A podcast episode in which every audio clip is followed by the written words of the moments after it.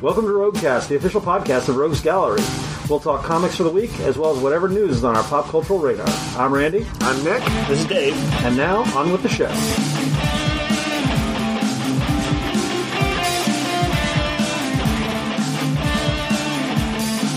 Episode 406 of the Roguecast, recorded February 28th, 2023. Inside of you are two moon wolves. All right, so uh, we're gonna be we're gonna be having like a little movie check in today. We had a little mini mini movie marathon this week. It's not all stuff that just came out like the last week. It's like stuff from the last year. Yeah, although uh, a couple things last couple months. Like Yeah, uh, we'll we'll say we, we, we can say what some of our. We're going to talk about uh, Randy. You were going to check in on the uh, the unbearable weight of massive talent, the Yep. crazy Nick Cage thing Yep. as himself. Yep. Uh, well, what else do we got? and uh, Knock at the Cabin. Right. I'll watch Knock right? at the Cabin. Shyamalan. People have opinions on Shyamalan. They we do. have opinions. And I think for the next couple weeks, I'm going to try to catch up on the Academy Award movies. Uh, specifically, I know Babylon and uh, Tar. but Yep. today I'll be talking about Fablemans. Yep, yep. And Yep. then Dave, you're going to talk about Fall. right. Oh, I can Call, talk uh, which is which is a movie from from re- recent movie. But Nick, was it like direct to streaming? No, no, it, it had a theatrical release. Oh, okay. I, I- it was one of those like that just went under my radar. But um, but yeah, we have some things to say. Yeah, uh, we got uh, several new games in this week. Uh, we got a series of Batman Dragon Shields. If you have the, the Dragon Shields are the fancy card sleeves. Yeah, they're they're, they're like the uh, upper echelon, some of the upper echelon card sleeves, and the, these have really cool art that we, we didn't know if they were from existing Batman covers, but they looked like good Batman variant covers. They feel like the sort of art germ covers. There's a Yeah. there's a Batman, a Batgirl, a Catwoman, a Joker, Joker. and um, oh, there's one more. I thought it was just Maybe that's four. it. That's it. Yeah. Anyway, they're good looking. Yeah, they're nice. Uh, we have the newest Marvel champions, Gambit and Rogue. Yep. Uh, Gambit has Belladonna as his uh, nemesis, and Rogue has Mystique. It's pretty good. Pretty Did cool. they keep that he was that she was Gambit's ex-wife or wife or I think she'd been both. Are you asking if the game keeps that? no? I just Oh, in in the continuity. comics. Uh, interestingly, by the way, I, although there's generally not synergy between board games and comics, there is a Gambit and Rogue comic this week. There is. So there's some kind of some kind of synergy happen, whether they meant it or not. Gambit and Rogue are in the air. and Uh, it's it's what, yes. Mystique is Rogue's nemesis. Mystique is Rogue's nemesis. She's her mom and nemesis. And uh, and and uh, Ar- and uh, Belladonna is Gambit's ex-wife and nemesis, which all this all tracks. yeah, it all tracks. It works. Uh, we got the expansion for Seven Wonders called Edifice, which lets you build extra buildings. You can use it with Seven Wonders, uh, the main game, and I think with Duel. I'm not positive about that. It's good if you have an edifice complex. Um, It is. um, we got we got Stacking Stuff, which is uh, a new version of Patchwork, the sort of quilt building Oh game. yeah, yeah. From this- is it's like UA Rosenberg, right? Yeah, I think so. It's a two player game. They do have a variety. There's a Valentine's Day one, there's a Halloween themed one, and they're all basically sort of the same Tetrisy type game. This one is a moving truck where you're trying to stack the all the gu- all the stuff in. Uh, it's kind of fun. That guy knows how to make games. He does. Um, we got this has been out a little while Kickstarter wise, but just a distribution. The Hellboy RPG. Yep. If you want to play Hellboy or the BPRD, um, and there's also a dice game. What system does the the, the Hellboy thing use? I don't know, it's the Hell system. Okay. that's that's all I needed to know. That's all you had to say. Sure, it's on D20 system. I'll tell you that. There's a um, there's a new game from uh, AEG, which they do pretty good games. They they've done like Wormholes, and some of those those games were really good. Called Rolling Heights, Okay. which I believe is a like city building type game with uh, with dice. Uh, I have not checked it out just yet, but it looks really cool. It's one of their big releases. We got in the Hunt a Killer boxes. I don't know if you guys ever done Hunt a Killer. I did You did something similar, right? something similar or a, a version of the same one that was the mail order ones where you get a thing every like week. Yeah, that's what Hunt a Killer was like. That I, I did this once. It, it- you basically got it. And once, once a month, or you know, you could you could. It's like you get clues as if somebody was sending you some documents from like a mystery, and you got to start piecing it together, and it kind of feels real. It's Yeah. that's what's Well, fun about yours it. was like a weird serial killer sending you stuff from prison. Mine, we were like we were amateur detectives working for our friend's detective agency, and then we were like looking into an old uh, cold case from like 1920s. Well, I mean, like this, the, the one that, that I did wasn't. It, I didn't think it was that weird. I think I thought it was a cool premise. The idea was that you were part of a prison pen pal program to help kind of rehabilitate prisoners, Mm-hmm. but that there were like some coded messages coming out that might have to do with another, like a killing that wasn't from the guy you're talking to, but somebody else. Like he knew something about it. He had he had been an inmate with the other guy or something, uh, and so you got to you start figuring But that it one out. had a lot of props and stuff that I remember. That is one of the things they do. One of the props, Yep. at least in that one, was a pen one, uh, which when you unscrew it and open it up is a shiv. It's like a prison Oh. shiv. I was like, oh, okay, these guys do some fun stuff. So anyway, I don't know what they're how they do it as a as a boxed game kind of thing, but So yeah, so, so what this is is basically boxing up six six weeks of adventure into one thing. Okay. And uh, the one we've got, one of the ones we've got is like Nancy Drew themed. Yep. Uh, we got three different ones. Uh, I feel these- like any of those, by the way, could be good couples games. yeah, yeah. Well, I mean, I I really enjoyed the, the hunt to kill that that that we did that had like. Um, it was like an old theater. There was a there was a theater that was being sold, and they had found a skeleton, and they were trying to figure out what happened. And so you're doing this like investigation of a cold case from like 1920s. You know what happened is they uh, they said Macbeth inside the theater Oh, no. and became a skeleton. We got a new game called Dice Manor. That is another. You're sort of like you're building plans, that kind of thing. You're trying to uh, to. It's a dice drafting game. Uh, a game called Eleven Football Manager that I've been looking for. There's eleven men on the field of- in a soccer game. okay, that's what that is. And this is a. It's by the guys who do like Detective. It's like that publisher. yeah. Uh, you are you're basically running a. It's, it's a simulation where you're running a football club, and it's like includes not just like putting the people on the field and how the games go, but like the budgeting and the money ball aspect of it. yeah. So this is like FIFA. Yeah. Uh, for the PS4 or whatever. FIFA but- simulator. Yeah, Yeah. FIFA Simulator. Yeah, uh, th- it looks fun. I've been kind of keeping an eye on this. one. I want to try this out because of what Ted Lasso love. Uh, but How uh, very European of you. yes, Football. Uh. we got an indie press restock, Yep. and Lo- we got a, a couple new games on there. The uh, including restocks, by the way, of a lot of those solo games Yep. that have been super popular. one of which is the uh, the Broken Cask, which is a a solo journaling game of you running a, a an inn. Yeah. It's it's got um I, you know I think it may be a little less journaling than some of the others, but it, it definitely has like like Sims esque management of your of your inn, and you've got to be like oh uh, I've got uh you know I've got an orc and an elf and a so and so, and I'm like who am I going to assign to deal with the customers? Who am I going to assign to be the bouncer? Who am I going to assign? And it's like you can't always like oh the orc should be the bouncer. Sometimes you have to like make decisions like oh but it's all I've got, so he's going to have to be the waiter, and what's going to happen? And uh, it feels like there's like choose your own adventure elements to Hmm. it uh, too, and like a slightly Sims esque you know um, play uh, play on it. Anyway, I haven't I, I picked up I picked up one of the spooky ones, but I haven't done that one, uh, and Well, it sounds, they all mentioned sound that- fun. the reason I mentioned that one specifically is because we also got the sequel to that one that's Yep. new, the uh, Broken Cask Society, which is uh, a multiplayer version where you're all running like an inn kind of thing. Yeah, uh, a lot of these are super fun. I've been, you know, is one one of the rewarding things is we went from like kind of selling no indie games when we started. Um, you know, we we had we've always had a broad selection of I'd say mainstream games, but it, it took a little while to start delving into the indie games, and I think stuff like Fiasco were kind of early breakouts. You mentioned Fiasco. Actually, Jason Morningstar, the designer of that, has another game that came out this week, uh, which was called uh, Cowboys with Big Hearts. Okay, And had a very Yes. specific. I read you guys this. Remember when it came Yep. in? Is that it's very specific? You are all like cowboys who are dying, and you're going. You're on your on your last ride. You're taking out these people who have done something terrible. that's kind of like I mean he has done sometimes very specific uh, indie RPGs like the Night Witches one, which I actually don't I never got a chance to like look and see how that functions. But the Night Witches were a famous uh, squadron of Russian pilot women in World War One. Uh, that like attacked with these like I think glider type uh, planes Yeah. and would do like these kind of uh, brutal night strikes and stuff. And I'm like, I don't know how you make that into a game, but I kind of like. I mean, that's what's kind of fun about so many of these indie games, whether it's the one where you're skeletons in a dungeon trying to unearth the secret of how you got there, uh, to running a, like a, an inn. There's like so many weird ones. To the, of course, the raccoon pirates. And Raccoon Pirates. Or pirates, I'm sorry. and, and thousand year old vampires. Thousand Year Old Vampire, yeah.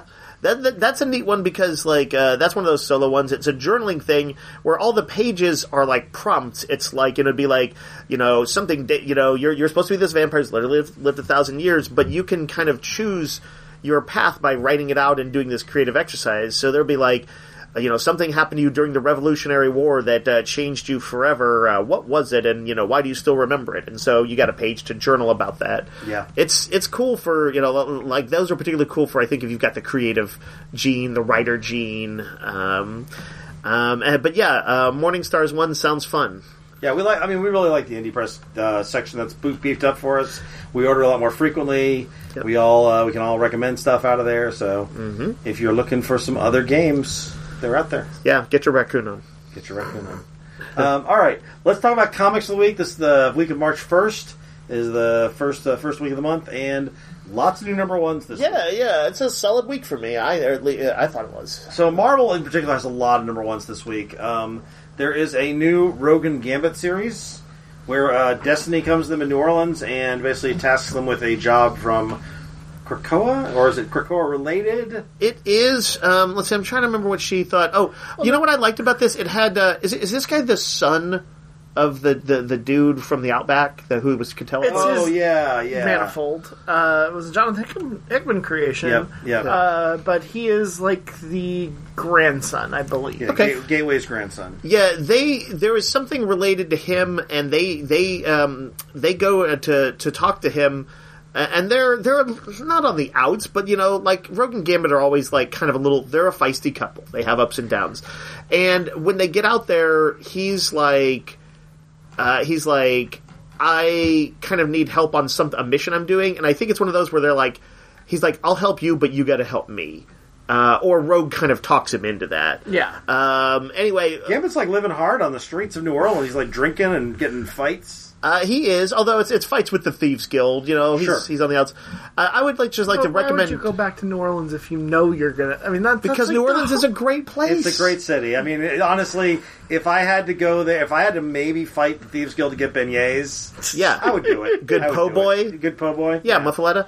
Um, Yeah. The uh, I'm going to say this, uh, Randy, as you flip through it, Yep. take note. I believe Destiny's uh, sort of golden mask like face Yep. has never been better drawn than it was in this. What an I know it's interesting- a weirdly specific When thing to there's do. a specific thing, but you're the- not wrong. The, it's cool. the colorist captured the glint of gold and stuff on it, and the sort of the three dimensionality. is Destiny younger now? Because I don't remember being her being this buxom.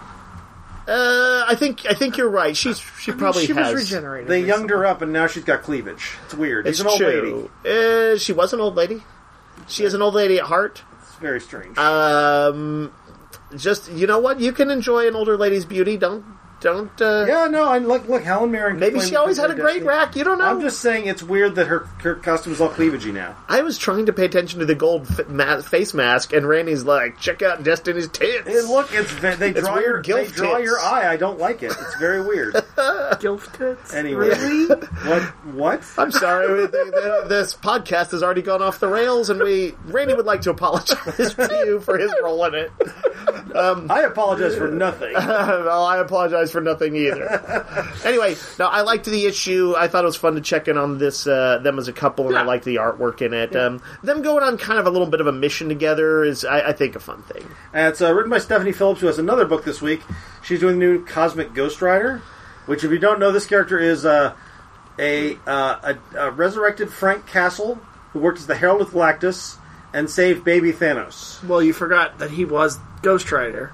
Then he became the Herald of Thanos. Oh, right. He was, go- I Iron remember he was Herald Ghost Black. Rider first. I Let me let me quick back this up just a little bit. He is like a some future or alternate universe iteration of Frank Castle. Like in other words, the Frank Castle running around in the pages of regular Punisher is not Cosmic Ghost Rider. Correct. Future So version of Frank a future Castle. version of him became this But guy. he Became- might be if the future is. He might be okay if the, became the Ghost future. Rider and then became Randy, there's no fate but what we make. There's no favor we make. We might all be Cosmic Ghost Riders. Oh my god. Uh, Nick, did you read this one? I I didn't get a chance. Ah, Oh, Okay. Uh, yeah, this is a big, crazy, wacky space adventure. Yep. Um, it's got art by looks like maybe Juan Cabal, who I was like, um, and uh, Punisher being Ghost Rider being the Herald of Galactus is suitably badass. Yep. Um, there's a new series of miniseries, there's a new format that Marvel keeps doing. They did with uh, Murder World called Unforgiven. This is uh, written by Tim Seeley, and the first one that comes out this week is Spider Man. Uh, and it is basically Spider Man running across a group of sort of superhero vampires. right, it seems like the, the vibe I got is that the Unforgiven crossover series is going to be about sort of like factions within like the vampire community, which is. It's been a th- uh, they're, they're playing it up a bit right now. Blade's been doing more stuff. Dracula is back at Marvel, like you know, actual Dracula. Um, and there's like what there's like a vampire nation Yeah. Um, uh, so, and w- we think Tim Seeley is gonna he's he's gonna have some book coming out of this. I think this is a test test flight. To Oh, Okay, see if like they, see if the team kick, Yeah, takes uh, catches But on. uh, the the team is interesting. The notion of sort of the, each each vampire unit has a reason for being uh, what you know not a bloodsucker. They they're trying to be good heroic people. Yep. They run across Spidey. One of the things I really like that Tim Seeley did in this is Spidey talks about the whole time about he's like I'm not a horror guy. He's like I don't like scary stuff. Yeah. He's like yeah I know spider, but spiders are a science thing. They exist, and it was kind of a fun thing to be like I get people find spiders creepy, but spiders spiders are real. This is, is magic stuff is weird to me, and I was like, ah, that's kind of a fun take on Spider Man. I, I, I like, you know, we talked about this before. I like it when Spider Man is only occasionally does a cosmic adventure and only occasionally does a horror adventure. Yep. Um, and so, yes, it makes sense to me that A, he would not be like a guy who's comfortable around magic, and B, uh, he doesn't seem like a guy who'd be a horror movie guy. I don't, I don't Well, think that of him. considering half of his rogues galleries are horrific creatures that attack him. No, they're funny animal men. the lizard is not funny. Yeah, but he's not like I, I- I don't think Vermin is not funny. I don't think Vermin's of them kinda all funny. like like that. But those those um, only the lizard uh, you uh, the Spider Man's big foes are the guys who are in the Sinister Six, and they're like lizard might get in there sometimes, but uh, most of them it's like Doc Ock and Just saying, Craven. he has some creepy villains. He- he does. They can't all be the given. But they're they're not that like you know. Um, I, I've He read fights lots a of vampire. I've read lots of lizard stories that are not like horror stories. Right. he fights Morbius. I didn't say he's never fought anybody, Nick. I said it's once in a blue moon. Most of the time, it's Doc Ock or Rhino or some other. I'm sure he just fought- whack. It's a ma- it's it's a mandrel. Right. I'm sure he fought the. It's Grizzly. It's Gibbon. It's Grizzly or Gibbon. Grizzly or Gibbon or nothing. I'm sure he's fought a sounding wolf man somewhere, or not a sounding wolf, but a wolf. I mean, Yeah, uh, Man Wolf is- Man Man Wolf Wolf comes is John from him, Jameson. Yep, but not horror. That's He's just a weird moon wolf. you know, Yeah. like you do. Yep. Uh, also, we got uh, Spider Gwen Shadow Clones. I guess the news. Inside you are two moon wolves. Sorry. yeah. Um, uh, I think uh, the, the this is the thing that they've decided to do with Gwen. I think because of Spider Verse, is every time they do uh, Gwen, there's going to be a bunch of alternate Gwens. I liked this one though. This is interesting. I mean, they're, they're also incorporating the cloning stuff, which is a big Spider-Man thing. I made the sign for this, and what I got from it, uh, only very cursory, was that she was fighting a lot of classic Spider-Man foes like Craven and Vulture and stuff like that, but they were somehow all crossed with her. That's it'd be like Gwen that's, Craven. That's probably where they're going, but this one has one character. Okay, Yeah, they were fi- they were fighting. Something happens, and a new foe emerges Yeah. who uh, has unleashed clones. And the one thing I, I always forget that in her world, like there's less superheroes and stuff. So like, Oh. Reed Richards is a black teenager, okay, and like, she goes to him for like for like help, and he's basically like, "What are you What are you doing? I got tests." yeah, that's right. Well, They they when they were doing when Spider Gwen was just starting, it was it was very much its own world that was fairly different, like. Not just in like a few little tweaks here and Yeah. there from the Marvel universe, but it was like kind of a, a different vibe to it. This also has MJ as her best friend. The, Yeah, they, do have they still have a band? Well, yeah, but she's not in it because she only doesn't have time. Everybody seems to know she's she's Spider Gwen. And I kind of liked that as kind of a different. Like her dad knows, Mary Jane knows, her random lab partners seem to know. her Well, maybe it's because her guy name is- interest. Yeah, at the- yeah. at the- Maybe it's because her name is Spider Gwen. no, they call her Ghost Spider. No, yeah, I know. Um, it is funny though that uh, like amongst fandom, I believe she was go- always going to be Spider Yeah, Gwen. nobody's going to call her Ghost Spider. She's going to and, call and by the way, Spider-Gwen. Ghost Spider is a good name, but It is, because except- Spider Gwen was the first one, that's Yeah. going to stick. Except Yeah. for my niece, who calls her Ghost Spider because that's the only thing she's known. Well, yeah, that's cool. Yeah, yeah. Yeah, maybe they'll maybe they'll grow. Anyway, yeah, this is this is kind of a fun. It's it is weird to me that Spider Gwen they've decided to go a direction where she's all about multiverse travel, like she's always going to our universe and that kind of thing. But it kind of makes sense. yeah, Um, I thought this was a fun book. Yeah. And I'm curious to see where it goes. uh, there is a spin off from Amazing Spider Man called Hallows Eve, a new character that popped up in Dark Web. She's kind of an anti-hero. Yeah. and she's got sup- a cool supernatural power set, which I only just learned about reading. This. I think she's flat out a villain. I mean, she's basically stealing crap. I mean, that's true, but she uh, like She's did not. She totally did not begin that way. She was just the girlfriend of uh, Ben, Ben Riley. Reilly. But she was a felon. That's like that's why she got she got uh, beyond. They got her out of jail as a favor to him. Like she's Oh, is that always Uh, the deal? been. That doesn't mean she's evil. I no, she's she's not evil. She's a thief. I don't know if you're familiar with our incarceration system. Okay, I know where you're going. there. No, but um, I think Black Uh, Cat is so- a bigger thief than she. Black Cats, I think. Well, Black Cats are more successful. No, I didn't know. I didn't know the prison thing. Uh, I'm I'm going based on just the little some quick uh, write, stuff I read to do the I write up. should uh, really know the history of these felons, Dave. They're out there causing trouble. I, I, so uh, this is going to be kind of a Law and Order. Yeah, uh, putting on comic shop. Halloween masks. Robin Banks is werewolves. So They all do it. she um uh she got powers in uh the magical dimension of limbo during the dark web Yep, thing from Madeline it was Pryor. kind of like she made a deal with the devil but it was i gather to kind of try and protect her uh bf um uh ben riley, Ben Reilly? she No, needed she her needed BR. some powers to um what's that Her BR yes now called Chasm. uh is that his thing That's his for now. sure but so so here's the thing she's got this is it like a bag of masks She's got a bag of magical masks. the way somebody, uh, one of our staffers, put it to me was that it's like the masks in Halloween Three: Season of the Witch. But if you That's put just them because on, they knew how to talk to you, Dave. if they put them, you put them on uh, instead of your face melting like in that, you get the powers of whatever the mask is, which is a neat power. She- It is, like, it's a really cool idea. She uses like three or four of them, and there's like there's one that is like the the model mask that makes her look like Marilyn. yeah, she puts on like a Marilyn Monroe mask to kind of th- do, be a little sort of a glam girl. The goat, ghost mask that makes you intangible, and invisible. The werewolf mask, which makes you a werewolf. Yep. Um, and I think the deal is like she doesn't even know how many masks there are in there. She like pulls one out, and there's a there's a power. It's kind of like Dial H for Hero. But yeah, a with little bit of a masks. mask for all seasons. Yeah. Um, I like this is a good follow to. I really liked Amazing Spider-Man Beyond, even though I the ending kind of made me mad because the way they like basically vilified Ben Riley. Yeah. Um, this was she was a fun part of that, and they're using uh, uh, Maxine Danger, who's like the head of the Beyond Corporation, as sort of a uh, corrupt uh, woman in power. Can't help but see like a Warren Ellis character when I look Yeah. at that, that But- character. But she's she's a good she's a good foil She for is. her. Uh, she she represents sort of white uh, white hat, not white hat, uh, white collar corruption. yeah, yeah. Whereas sure. whereas Janine, our lead, is sort of a blue collar criminal. sure. also really good character design. Yeah. I, I like Yeah. the costume. Oh, the- costume was costume's good, and great. the art was also good in that issue. Um, I, I would say, like, even if like me, you were like very out of the loop on events, Spider-Man. Yeah. this is kind of a this is a cool character to just check in on. Uh, Yeah. You don't need to Yeah. you don't need to know all you that. can jump in and get everything you need. yeah, This was fun. I liked it. Yeah. Um, we got I Am Iron Man. There's already an Invincible Iron Man book. This is a uh, a love letter from a couple creators who uh, are new to Marvel who wanted to do a basically an, an Iron Man story. It's like a celebration of 60 years of Iron Man. right? yeah. Yeah. So it's a limited series, and it takes place in the past, present, and future of Iron Man.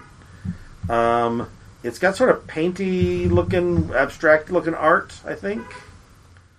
Um, I didn't look at it. Is it like Addy Granov kind of A stuff? little bit, yeah. It's it's got yeah. It's it's not quite photoreal. It's more of like it, it definitely has a different it's a, has a specific look to it. Okay. But uh, yeah, if you're looking for some more Iron Man, there's more Iron Man. Um, over at DC this week we got a reprint of Action Comics 1051, which is the start of the uh, Action Comics um, new The- what do they super call it? villain. Uh, DC. yeah, Dawn of DC, their new direction. Uh, this is kind of if you want to think about it in the Superman books, this is like the Superman family era. Yeah. And uh, so this is the second issue, uh, diving more into that, and um, definitely like all of these are playing up the family aspect of it. Mm-hmm. Not only is like when you see his family life, he is at home and he's got uh, Lois there.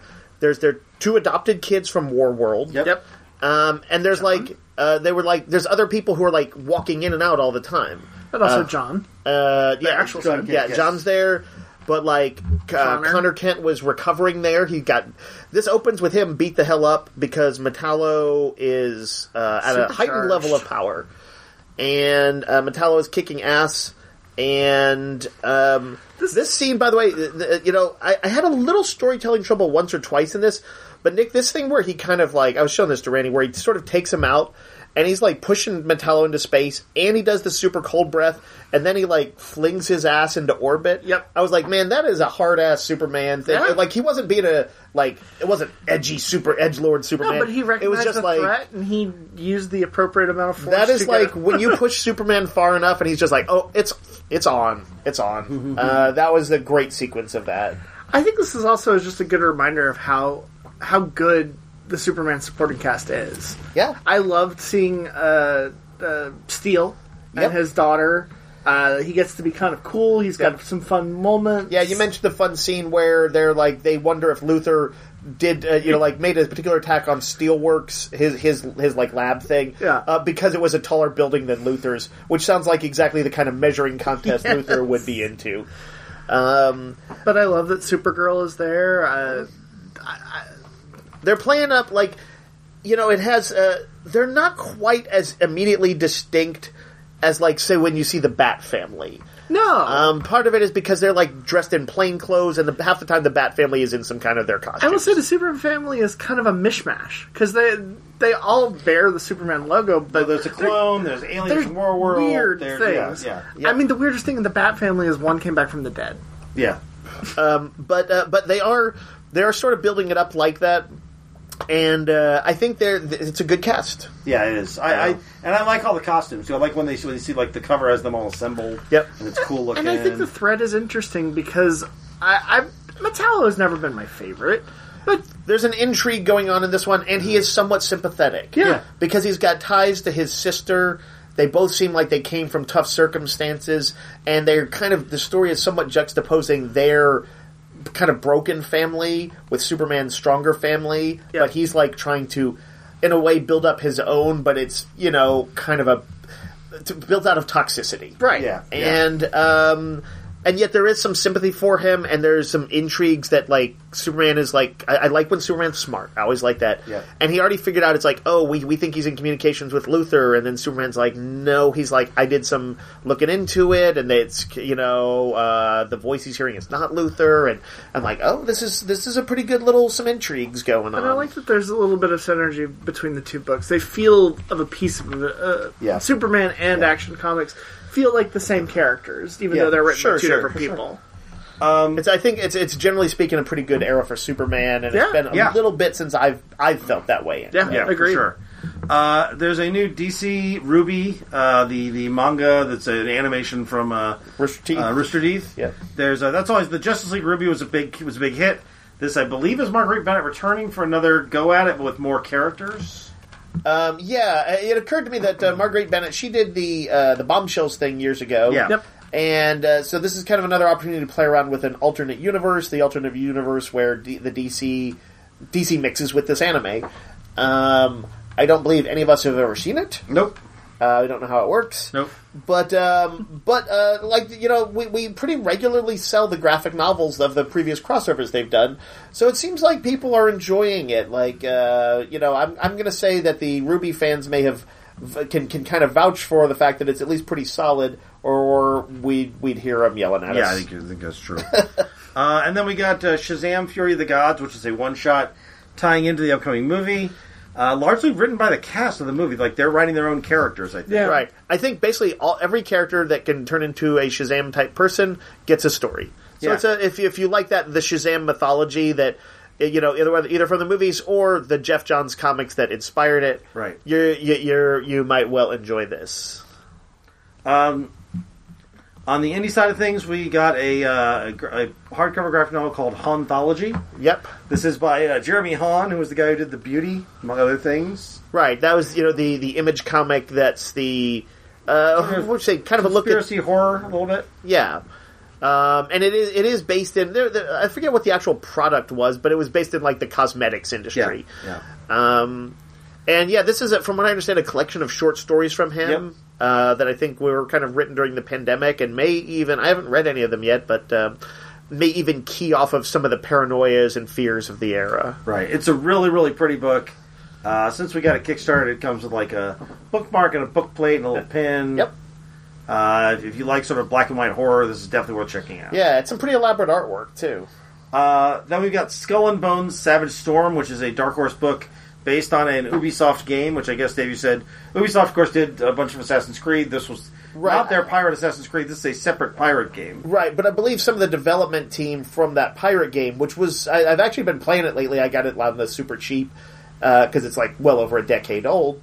Uh, it um, uh, th- they did a really good job with it, and so I'm like, oh, if they've got a dedicated pirate game from a lot of that same team, a I'll check out the pirate game when it comes out. Or wh- what's what's the title of this again? It's Skull and Bones Savage Storm. Okay, so Skull and Bones must be the game itself. Um, and this is like a side story to it. I, I don't know how closely this relates to the game. Uh, Randy, when I, I think you might have read it, when I was making the sign, they made it sound like a ship that's under attack by pirates gets crashed onto an island in a storm. And I guess you got both the people who are the who were on the ship and the pirates cut, stuck on an island together. And Right. I don't know. I guess they fight or don't or Yeah. whatever. Uh, it's interesting. And I, I the uh, there's uh, some going between the uh, one of the lead characters is like uh, is wanting to wanting out of, the, of all this, and one of them is basically a like uh, there's a there's a pirate captain called John Skurlock. Okay. He seems to be one of their scary blackbeardy type guys. Um, and uh, yeah, it's it's kind of it's kind of fun. Uh, it's very it's very piratey. I, I did watch the trailer for the game when I was making the sign for it, and I was like, "Oh, it looks kind of cool." So yeah, uh, honestly, though, I, I do think that yeah, it sounds like something you could probably read if you're just like, "I wouldn't mind reading a pirate comic." Yeah. Uh, this this might be a pretty decent one.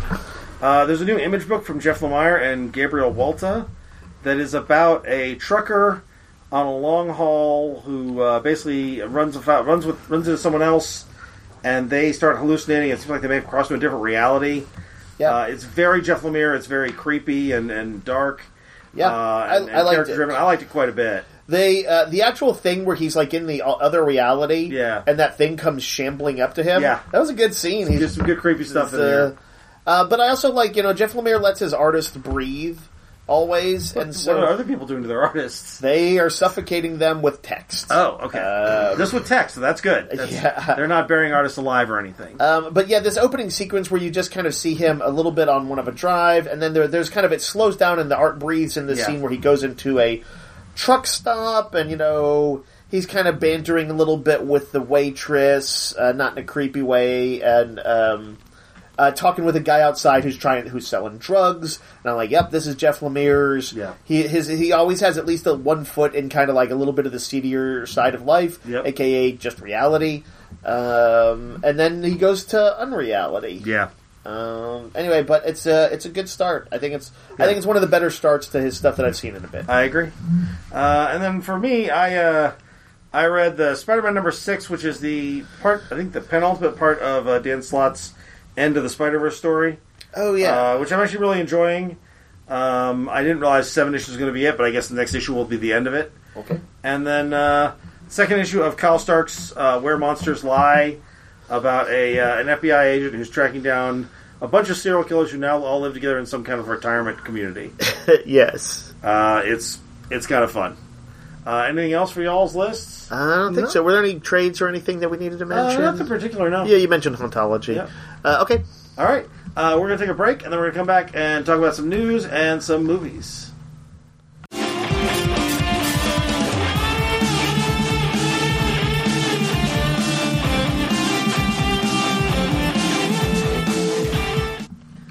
All right, so we uh, we have some trailers, but before we talk about that, uh, let's talk about a little bit of news. Okay. Um, Jonathan Hickman and Brian Hitch have announced that they are doing Ultimate Invasion. A return to the Ultimate Universe from I- Marvel. I thought the Ultimate Universe was like destroyed, destroyed. Man, I mean, you you know, would think so. you know, Hickman does that crazy big science fiction, other Earths, other realities thing.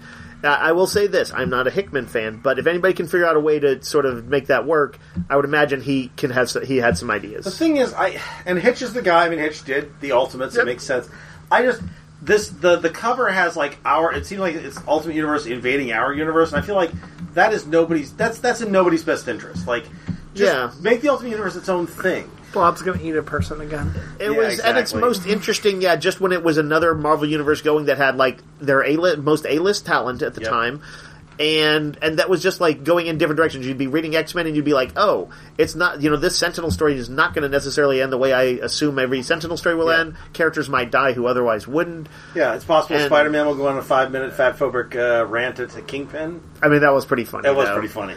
the one big, the biggest thing that the Ultimate Universe ultimately gave us was Miles Morales. yeah.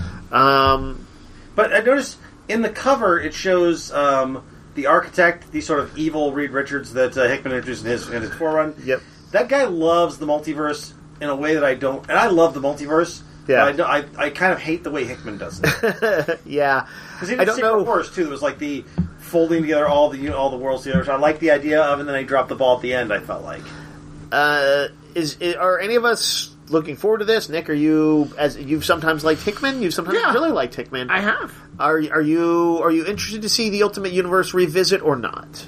Uh, maybe. Could I- you see a circumstance where it works? Sure. See, because I feel like most of my interest in it was like from the earlier days when it was like Ultimate Spider-Man and Yeah. Ultimate X-Men Yeah. and stuff like that, and I did like some of those things. Um, but I don't know if I want to see some version wherein any of those characters are like it's just an invasion story, but with Yeah, them doing I- it. I don't. I don't think I want to see it. Now that said, I don't. You know, I know Hickman's not going to just do an invasion story. Like, there's going to be at least some deeper thing to it. I may not be interested in that thing. I won't be. I know it, but I know that there will be more to it than they're just attacking. Yeah. Yeah, Um. So, I'm watching you, Hickman. man. um, Warner Brothers announced they're going to be doing new Lord of the Rings movies, which I think everyone was like, "That's a bad idea." Yeah. But then they they have not clarified. It seems like everybody who's like later has gone and said like, "Hey, wait, no, they didn't say they're going to remake the movies." That, that oh yeah, I never got. I, I never understood it to be a remakes. No. Yeah, that'd be terrible. But Yeah, those are those movies are too beloved. Ma- Hit us up again in like 20, 30 years when when the generation or two has This died. is a studio seeing that another studio has made a Lord of the Rings property and it's being uh, profitable and amazing and getting uh, good, you know, press. Yeah, yeah. You're, you're Uh, talking about the uh, Lord- uh, Rings of Power. Rings of Power. And they're like, oh, whoa, whoa, whoa, whoa, whoa, we can we can do this too. yeah. yeah. But They're that's the like, thing, like- finally. Uh, well, I've already seen some funny mock-ups. The one you sent last night. One was great. uh, one was a, a movie based on uh, you know, like a poster for the uh, battering ram of the orcs. Battering Ram of the Orcs, yes. Grand the battering ram. and then uh, t- th- today I saw, or one of our st- uh, ex staffers sent us uh, one that uh, purported to show James Corden playing uh, in, a- in the movie Bombadil, uh, based on uh, always cut character Tom Bombadil. in musical extravaganza featuring Tom Bombadil. Now, who knows? uh, You know, like yes, there's there's places where you could fill out the story. You Yeah. can take it from Tolkien's note, Tolkien's notes, or you can just make shit up and kind of like seed it in his universe. But uh, like. Rings of Power was the first test of that, and Yeah. Rings of Power has not been without its detractors. No, some people hate it. Like we all liked it. yeah, we all liked it, um, and um, uh, but I'm like, I want to see that. I want that to be the Middle Earth story for a while. I don't. Yeah. I don't want spin-offs of even that. I don't want characters who are in that to, to get a spin-off. I don't want a Gollum TV show. I don't want a Shell Up TV show. Uh, I don't want a the adventures, the married life of Sam and uh, who, who's he marry? Rosie. I don't know. Uh, I don't want the, the their their married life sitcom. I can't actually think of any Lord of the Rings stories that I really want to see right now, um, other than to con- see how Rings of Power plays Let me out. give you this: Radagast the Brown on a stand-up tour throughout Middle Earth, Uh, do, just do, doing shrooms, doing shrooms and doing and doing stand-up. and doing stand up. What yeah. if they did the Silmarillion? they don't have the rights to it. They can't do it. No, the Rings of Power people don't no, have the rights. they- New Line doesn't either. oh, really? And the announcements I've seen, they don't. Nobody has the rights to Silmarillion, which is weird because I'm like, like doing a story of the early elves. Like, yes, Silmarillion is famously boring, but you could translate that into a story that is something that we haven't seen. That one I before. could Well, see. if somehow they had the uh, got the rights to that, if like if they, Yeah. if because you know even some of this the what do you call it Rings of Power, I know potentially got special dispensation to sort of a, a nod to it. nod at it. They yes, showed like yeah. the, the trees and stuff Yeah. like that, But they don't have the actual story that they could. Um, They, yeah, they can't really start talking about the So mythology. if they decided to do that, I could get behind that. that one is big enough that I could, I, it makes sense. Um, and, but I'm sure you know, like they were like you know originally Rings of Power. There was talk about it being a show about uh, like a young Aragorn, right? Yeah. Um, maybe that's what they're going to do. Who knows uh, what they're thinking about for these? I just know that even among the fandom, I think you know the Hobbit movies hurt us a lot. Uh, Um, yeah. and um, and you know, I say this by the way as someone who likes a fair amount in those movies, especially the first one, but bits and pieces from all the rest of them. Um, but like it also it was a grind, I've and never seen two and three. Me neither. And I slept through half of one. I saw one. I had my fill of one and its stupid uh, antics of I liked the first one. but the dwarves going through and like escaping. Like Was that in the first one? No, was that, in the- I thought that was in the second. that was in one. the second one. Yeah. no, that was in the first one. There was think- there was a whole like I oh, think- you're talking about the one on the river? yeah Yes, uh, not the one where they they fight Smaug. In no this no no. mountain. There was a whole other Like, kind. there's of, just so you know, there is a scene in, in the mountain keep that they just completely invented. Where before, s- you know, s- theoret- the way it happens in the book is more or less they get to the Smaug's cave. Smaug gets uh, pissy, goes flying out, and like attacks the city, and Bard kills him. Yeah. That's it. Yep. Um, in the movie, though, the dwarves have a massive long chase for like a half an hour where they reactivate the forge, uh, start melting gold. Uh, while while Smug uh, runs around and try and like snaps at them and like misses them a thousand times, yeah. They essentially turned it into a video game. and then they like yeah, it's absolutely it's a video game cutscene with real time events, like, uh, which are, which are itself is a dated reference. Anyway, they cover him with like molten gold, which he then shatters out of, and then he goes and he attacks the city. And they're like, next step, next movie is the attack on the city. Benedict Cumbersmog. Yes. Anyway, uh, I honestly I don't think I've uh, uh, the, the very best I could say of this is like maybe they could pull it off. I mean, here's the thing. I'm not the world's biggest Lord of the Rings fan, but it does seem to me like you can do sort of like D and D stories in the Lord of the Rings world. Like, there's plenty of stories to be told about elves and dwarves and adventurers and dragons. And all Right. that It stuff. doesn't even have to like be tied into something that Tolkien did. Yep. We know that there's a lot of invented story, like the, the stuff with the Harfoots uh, in Yeah. um, in uh, Rings, of Power.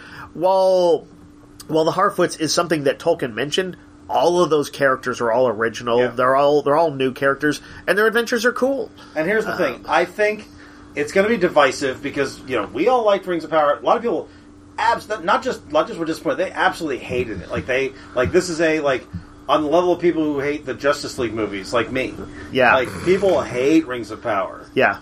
yeah, some of it was uh, you know a lot. Some of it's continuity stuff. Sometimes it's classic racism. Yeah. Uh, but uh, but I understand there's people who like it also just because they're just like they betrayed thematic elements in some of the things they Yeah, changed. yeah. Um, or the Tolkien professor having a breakdown, which still amuses me. I don't. I don't. but but he know. was like, but you just to, to, to clarify though, you say that, but like he was like he was enthusiastic like 80 90 percent. Oh Yeah, yeah, yeah. yeah, I know, but he got to a certain point, and then it He was was, like, like, what? his brain broke a little. Bit. Yeah. I was like, yeah, So yeah, I, I think I, my my initial reaction to this was, oh, that's a terrible idea. It is. But then when I started thinking, okay, well, you have to, if they're not going to remake the movies, which they shouldn't, if they're going to tell more stories, there's no reason not to. I just don't know. That I'm super interested. Yeah, I will say, I am hoping the D and D movie is good and successful enough that we can start getting like you could do a D and D movie every year of different characters, different settings. hundred percent. You could do more than one. Well, they had per year, already but talked about doing a D&D TV show on Paramount Plus. That'd be amazing. I would love more D. Well, that, no, I mean, it, it's already, like, in production Yeah. kind of thing. Yeah, but I know there's been some changes at like one D and D, and also Hasbro did some stupid stuff. So we'll see what happens. Uh, but the- we're we're on the cusp of them. Like, there's no reason, and we've talked about this before. Before the D and D movie was coming out, D and D should be just like the Marvel Cinematic Universe. It should be everywhere and popular. Like, there's no reason. Not You know, to here's do the it. thing: is they could even do you know the same way your sort of peak MC Mar- Marvel Universe does is like. Sometimes it's big and epic, and I think like if you did the Drizzt stories, Yeah. make them pretty big and epic. Don't lean too hard into Yeah. the humor. That could be their Winter Soldier type stuff. Yep. But I think a lot of for a fair amount of it, you do want a kind of heightened sense of humor. Like you want to be able to let the property have some fun with itself, Yep. and just for like characters be fun. So yeah, like there's lots of stuff uh, that you could adapt that will be fun. So like there's all sorts of tones. You could do rogues. You could do a serious paladin story. You know, you could base it in certain specific settings. You could do Dragonlance, etc. They have uh, like millions and millions waiting before them if they hire good, I would say, writers above Yeah. all else. I cannot tell you how much I would love to see Eberron in live action. Yeah. Yeah, I don't know that's going to happen. It's an amazing setting and so. so much artwork and stuff and such a delineated uh, setting. The one thing that would kind of give me hope for that is honestly something like Last of Us. Last of you know uh, for for for decades and decades and decades, video games have been the bastard stepchild of storytelling, uh, where the players like them. They've been increasingly sophisticated. No one who's done a movie has ever really done one justice No. and it seems like I know it's not a movie; it's a TV show, but uh, it seems like it- they're doing it justice on this one, and it might get people to think it's like in that same way you'd be like, "Oh, D and D is a dumb role playing game; like uh, it's not a story." But uh, a literally hundreds of D and D stories have been written, novels, comics, uh, a- and the stories that are told in the adventures, even though they're not all set in stone. There's tons of amazing source material that's out there. Yeah. So they i- if someone if you got a serious director or some serious directors, if you got I, I would say somebody who's like uh, who's the guy who did Iron Man. John Favreau. Uh, John Favreau. Yeah, a John Favreau type, or literally John Favreau. He's the kind of guy who could find, who could like tell that just story or whatever one they, they land on after. Hopefully, this first movie is good.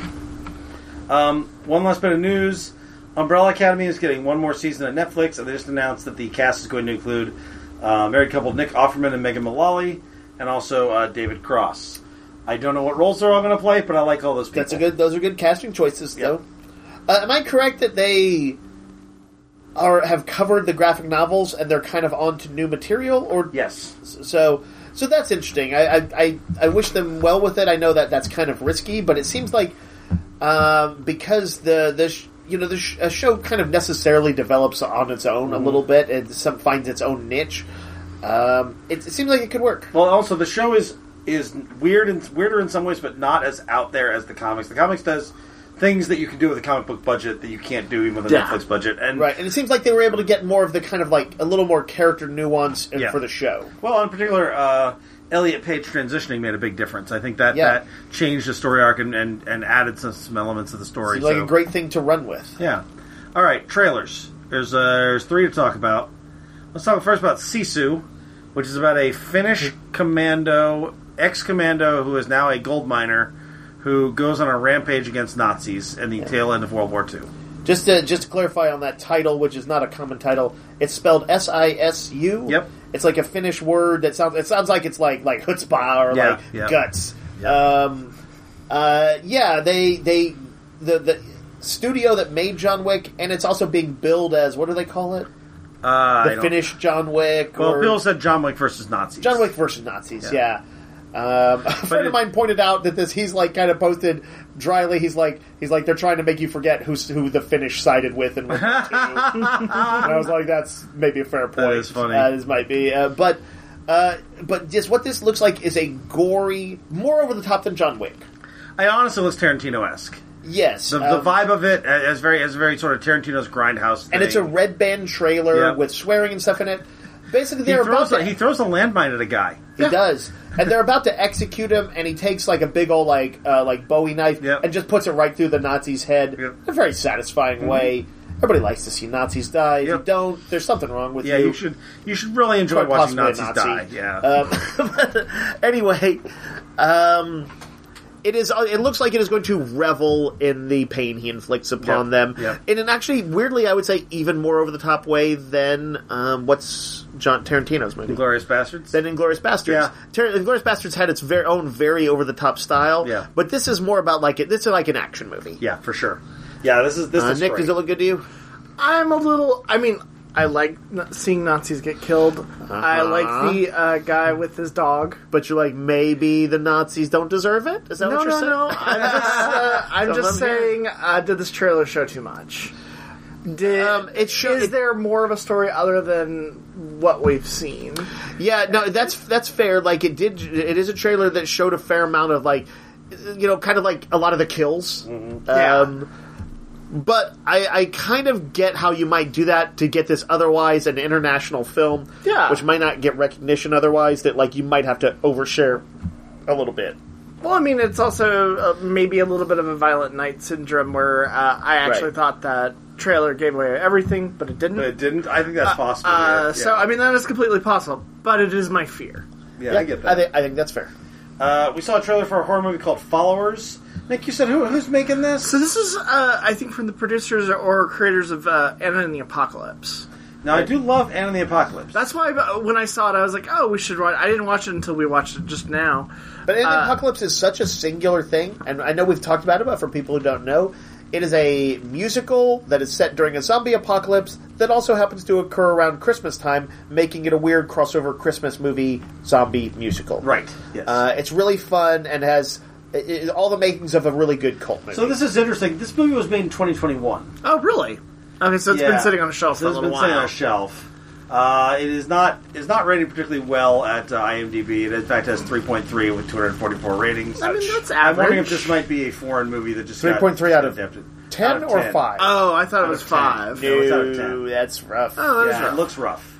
Well, we none of us, I think, were super into the trailer. It looked to be about what would you say? There's ghost hunting with a guy, but a guy who was clearly there's- staging it. The uh, it says a struggling sodia- social media influencer discovers the house he shares is haunted. The ghost brings him and his friends fame and fortune, but with deadly consequences. yeah, Yeah, this looks like a. I think this may be a uh, a weird like foreign movie that just like made its way into uh, into the, the the your your feed somewhere, Nick. Oh, okay. You know, the Yeah. original uh, Paranormal Activity, uh, I thought did an interesting job of having a person who was like the kind of a hole uh, husband, the sort of toxic, or uh, like I guess he was boyfriend uh, in it. Was the one who was like, "Oh no, this ghost is kind of neat. Oh, let's catch it on film." You know, that was sort of the reason why all the cameras and Yeah. stuff in it. And and then it like, of course, gets progressively creepier and creepier. Uh, only almost right up until the end, this asshole is like, "No, it's really cool." Even when his wife is half going out of her mind. I say wife, it's his girlfriend.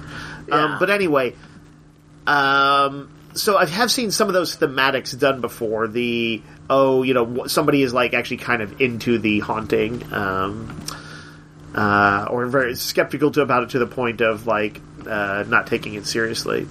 So I can't I can't find the link to uh, Anna and the Apocalypse here.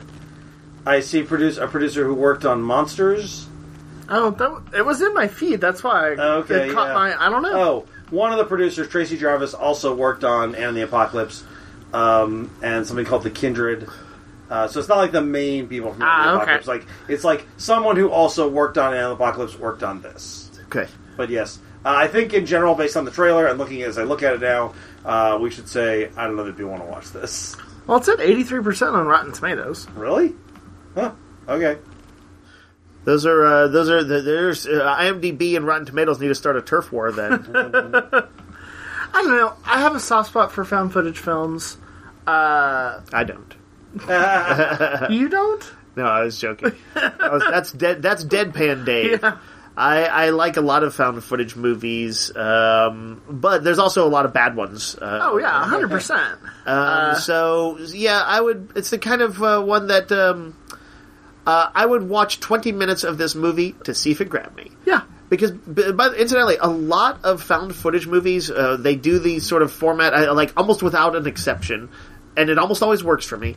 They open with a little bit of lightness, a little bit of humor, usually some scary stuff, but there's a bit of humor as people are you're kind of like meeting the people who are for whatever reason are going to be filming something. Yep. Even Blair Witch had uh, some funny stuff in the opening. Oh, it had some hilarious stuff. in Uh, it. yeah, that little kid picking his nose, them just being like waking up and like filming, getting out of bed, and they're just tired as hell. Yeah. Um, and um, like like this is it's, it's in almost all of them.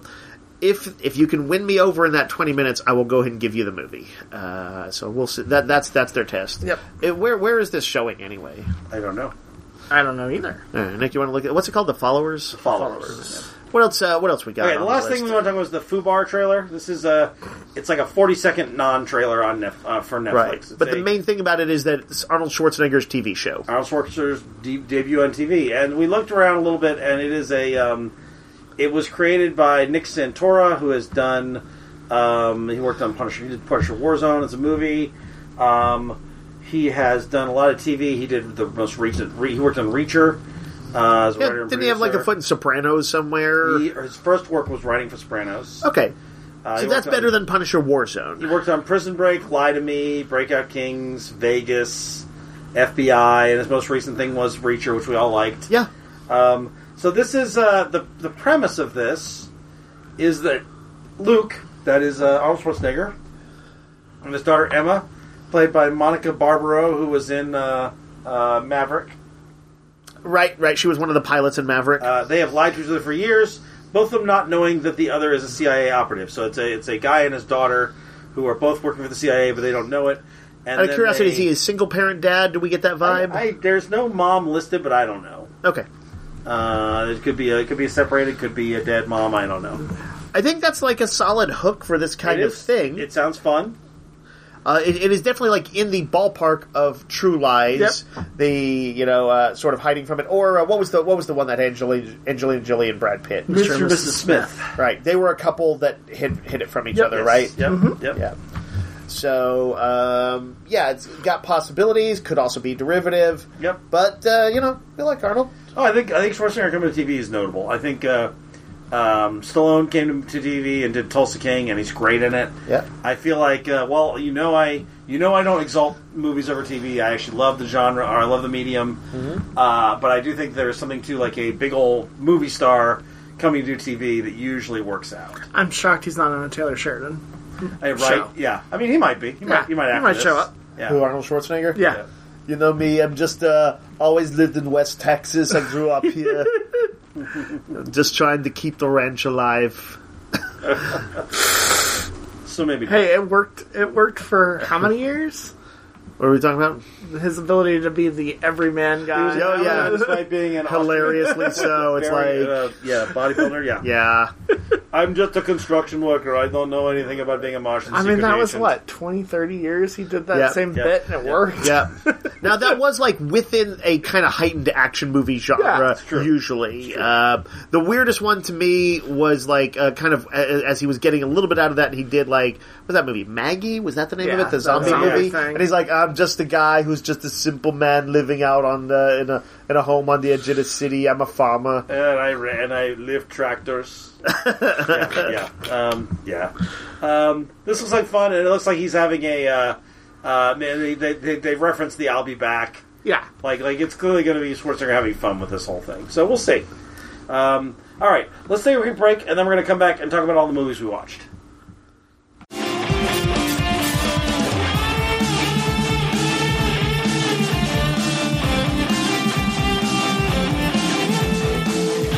All right, so we're going to do a little movie catch up here. Um, uh, first up is uh, Knock at the Cabin, which I think we all we talked about the trailer way back when on the podcast. Yep. We thought it had a Well, particularly good It was a trailer. good teaser. when then then uh, although we did not talk about this for the show No. randy you and i when we saw separately saw some movie we saw a trailer that showed a lot more than we wanted Yes. and we're suddenly i was like it, it made me not see it in the theater It actually made me decide. Yeah, the same. I decided not to see it in the theater because the trailer gave away stuff I didn't want to know. Yep. And then also, I was seeing sort of some some lukewarm stuff, but I have come to determine Shyamalan is so divisive. Some people definitely go in ready to kind of hate his criticism stuff, almost doesn't work. right? Yeah. And um, and I have been an, at times an apologist for him, so you know, I I don't.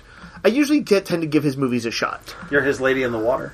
I hated Lady in the Water. that and The Happening are ones that I will not defend, but just about all the others I have never have something seen Lady for me. in the Water. Nick, you should see it to see it. I've But seen, I will say, and I, I've at least know one or two people who do like it. I've seen the happening. They're committed in asylums, but I've seen the happening. I Yeah. didn't hate it. yeah, you know what? It Somebody had the, moments. the other day I saw somebody in a film group say ta they're like, "What are some bad movies with some really good scenes?" And they mentioned like maybe like the opening of The Happening or something like that. And I was like, I was like, yeah, he can write a scene. I try to imagine the happening without Mark Wahlberg. I mean, and it I could think only. it would uh, would it rocket to at least like uh, a seventy percent. I think Honestly, that was weird casting both he and uh, Zoe Deschanel. uh, Yeah. Neither of them were great for that movie. I think they were But- popular at the, that moment in Yeah. time, and they were like, "Oh, we have to be in this movie," and uh, no, But let's circle it back to Yes. uh, Cabin. So knock at the cabin. Uh, I yeah, I, I decided I wasn't gonna. We're I, I gonna, spo- decided we're I gonna wasn't spoil watch this, it. by the way, right? Yes, we are gonna spoil it. So And it is you, like- you have to like it's there's no Although way. it is not a full twist movie, it's cooler if you don't know what's to come. I, I think we discovered that because Nick had not seen the second trailer, and I think enjoyed this movie more than you and I did. Yes, Not Now, that we was didn't going to enjoy happen it. anyway. Yeah. yeah, and so I, I will say, like, if you don't, if you fast forward past this, we all at least somewhat liked it. I was the most skeptical, and I'm glad I watched it. yeah. So there's there's something to say there. So this is a uh, movie based on a Paul Tremblay uh, book. Yep, He is a pretty popular writer, written a lot of horror stories. we know that there's some differences, including like maybe the ending, Yeah. which is notable enough that you're going to try out the book. I think. Yep. But uh, at its heart, we have um, we have a gay couple uh, and their adopted daughter. Mm-hmm. Yep. Yep. Um, uh, literally staying at a cabin in the woods when they are approached by four mater- mysterious strangers, uh, sort of led by Dave Batista, who kind of do a home invasion. Uh, only they're weird once they sort of have them at their mercy, and it's, just, it's all scary getting there. Yeah, they're in an isolated cabin Uh, there's no phone service, and uh, they cut the phone line. Right. And, it, and, and, and and the, the couple rightly thinks, oh, this is some sort of weird hate crime in the making. Yep. But it becomes kind of quickly clear that they, David Batiste and the other people, did not have any intention of like going after them for those reasons. And indeed, they, they think they're good parents to the girl, and like that's not part of what they're doing. But they have been motivated by strange dreams and visions, which are so intense that they believe them 100%. percent Zero, zero loss of faith that the world is going to like end unless there is sort of some an almost an appeasing sacrifice. Weirdly, like at um, Cabin in the Woods, Yeah. that Joss Whedon's thing. Um, There are less murderous unicorns in this. that is true, or, and also sea monsters. Let's see monsters. Too. I think movies for me sometimes uh, they either get me in the first five minutes or lose me in the first five minutes. Sure, sure. This one, its opening scene with Dave Batista talking to the kid and sort of uh, ga- uh, grabbing grasshoppers. Well, Yeah. There of- was the- something- The trailer did that too. Like that's what they showed. That's what got me too. Uh, and I just, I had forgotten that. Uh, okay. and I was really kind of won over by sort of his quiet kind of Sure. He sh- demeanor. He shows up and he looks like the kind of school teacher slash coach he is, which is to say he's like wearing like a collared shirt and looks a little bit like a teacher, even though he's also got all his tattoos and stuff. Yeah. But he's got glasses and he's like talking with her in a nice way, even though there's also kind of a stranger danger warning oh, going off. 100%. But but His name the- is Leonard. the the memorable scene that was in the trailer uh, is like he he's, he's actually very kind to her, and he talks about catching grasshoppers with her. And then he's like, "How are you doing today, Leonard?" And he's like, "I'm very sad." He's like, "Because Yeah. of what I have to do." And he's and she's like, "What's that?" And then, then they, it's like they- I got to torture your two dads. something like that. Although this is more of a psychological torture than the, than Yes. a, than a physical torture. That was that was one of my, my big things I really liked about it. I thought based on the trailers this was going to be them tormenting these guys for two hours. and I did not want to watch that. Yeah. Instead, it is much more uh, like like they are trying in the in their very firmest way to convince them. You guys have to make this sacrifice. And- we can't do it for you. He says it over and over again. and they will inflict pain on you only to stop you from running away. Yeah. They will Yeah. shoot you in the leg, they will Right. uh, crush your knee. But, But then that's you what want to do that. Like like they're they're like they mostly they're like they're trying to get them calmed down so they Yeah. can. There's a talk lady to them. who's uh, what? Is she a nurse? She's a a nurse, nurse. Yeah. Yeah, at one point she like does something to one of them, and then she like seems horrified by her own Yeah. actions, and that's the kind of thing that like kind of might surprise you as you're watching this. Is like, oh, um, there was also a sequence with Rupert Grint uh, where you realize, oh, as time goes by, they're going to sort of give them sort of four opportunities, I guess, to save the world. Um, the, according to the weird apocalyptic visions they've seen, and they think that if they refuse them at any given time, sort of a plague will be unleashed, uh, or you know some some terrible series of thing, plagues. series of plagues, and uh, the the kidnapper type people will are willing they kill themselves one each at a time when if the answer is no. Right. Um, and then you're like, oh, when when it, Rupert Grint when it happens to him, and he's looks utterly terrified. He's so Yeah. scared of dying, uh, and yet he willingly sacrifices himself uh, as he. What is he? Does, does he let the other people kill him? Yeah, they've Yeah, got that's these. the whole they've thing. got Yeah. these scary implements that look like Mad Max weapons. But They built. There's a bit. Yeah, they talk about like they built their weapons as if they also like were sent visions of how to build these creepy weapons. Yeah, they said that when they met for the first time, that they were all they looked exactly as the visions showed them. They were wearing their same clothes. So I have to say, one of the choices that, that I I don't know. I haven't read the book. I know Nick Nick's going to read the book. Uh, I, I've I've heard people say that they like the book better than the movie. One of the things that I kind of wish we'd gotten more. I I feel like in order to really sell me on this plot of like they're going to sacrifice themselves, I would have liked they give us all kinds of flashbacks to the couple. Mm-hmm. The couple I liked, and I, and I immediately was like connected to them and their kid. I would have liked flashbacks to what these people were once they once we knew they weren't full of it. I would have liked to see some flashbacks but I of think- them building their weapons and that kind Well, of. we thing. knew they weren't full of it, but they, they needed the biggest intrigue for me was the dangling whether they had been roped into it, Yeah, sort of yeah. like whether it was a psychological thing. And I think for that you can't have seen them. I guess I to me I, I feel like they they felt it, they felt like ciphers to me because like because of that. Oh, really? Like, they had to be they had to be sort of mysterious a little bit. I get the inclination of wanting that. I I think it works better without, though. I bet the book does not show you them either. Maybe I not. would imagine not, but 'Cause, because like, one of the- the scene I told you about we learn Randy- a little bit of we learn, But like, what what they say. yeah, we learn a defining factor of- from each one based on their own words, whether or not we are to believe Right. that. The Right. kind of interesting thing is uh, like is that yes, uh, they are a gay couple, but they are very different. Yeah. One of them is like clearly like, is there some truth to what they're saying? and the other guy is f them, f this situation. Well, there's a very notable thing that goes when they're when they're waiting to adopt their daughter. There's Yes. a picture of like Jesus dunking a basketball with all these kids. Right. And the one of, one of the one guy, the angry guy, turns to his par- partner and is like, "Look, if you want to pray, I'm not going to make fun of you about it." And that is Right. Mm-hmm. the creepy thing. that One of them is a faith guy, and one of them is not a faith guy. Right. Yep. And and at one point, what where where they I think things got for for me got interesting was when when one of them is like, oh, you know, this all seems so unconnected. He's like, but wait, they're like Rupert Grint's dude. They're like. Uh, it was like years and years ago, and he had a beard and he looked different, but it was definitely him who actually was like drunk at a bar and attacked us because we were a gay couple, Yep. and like hit us with a hit one of them with a beer bottle Yep.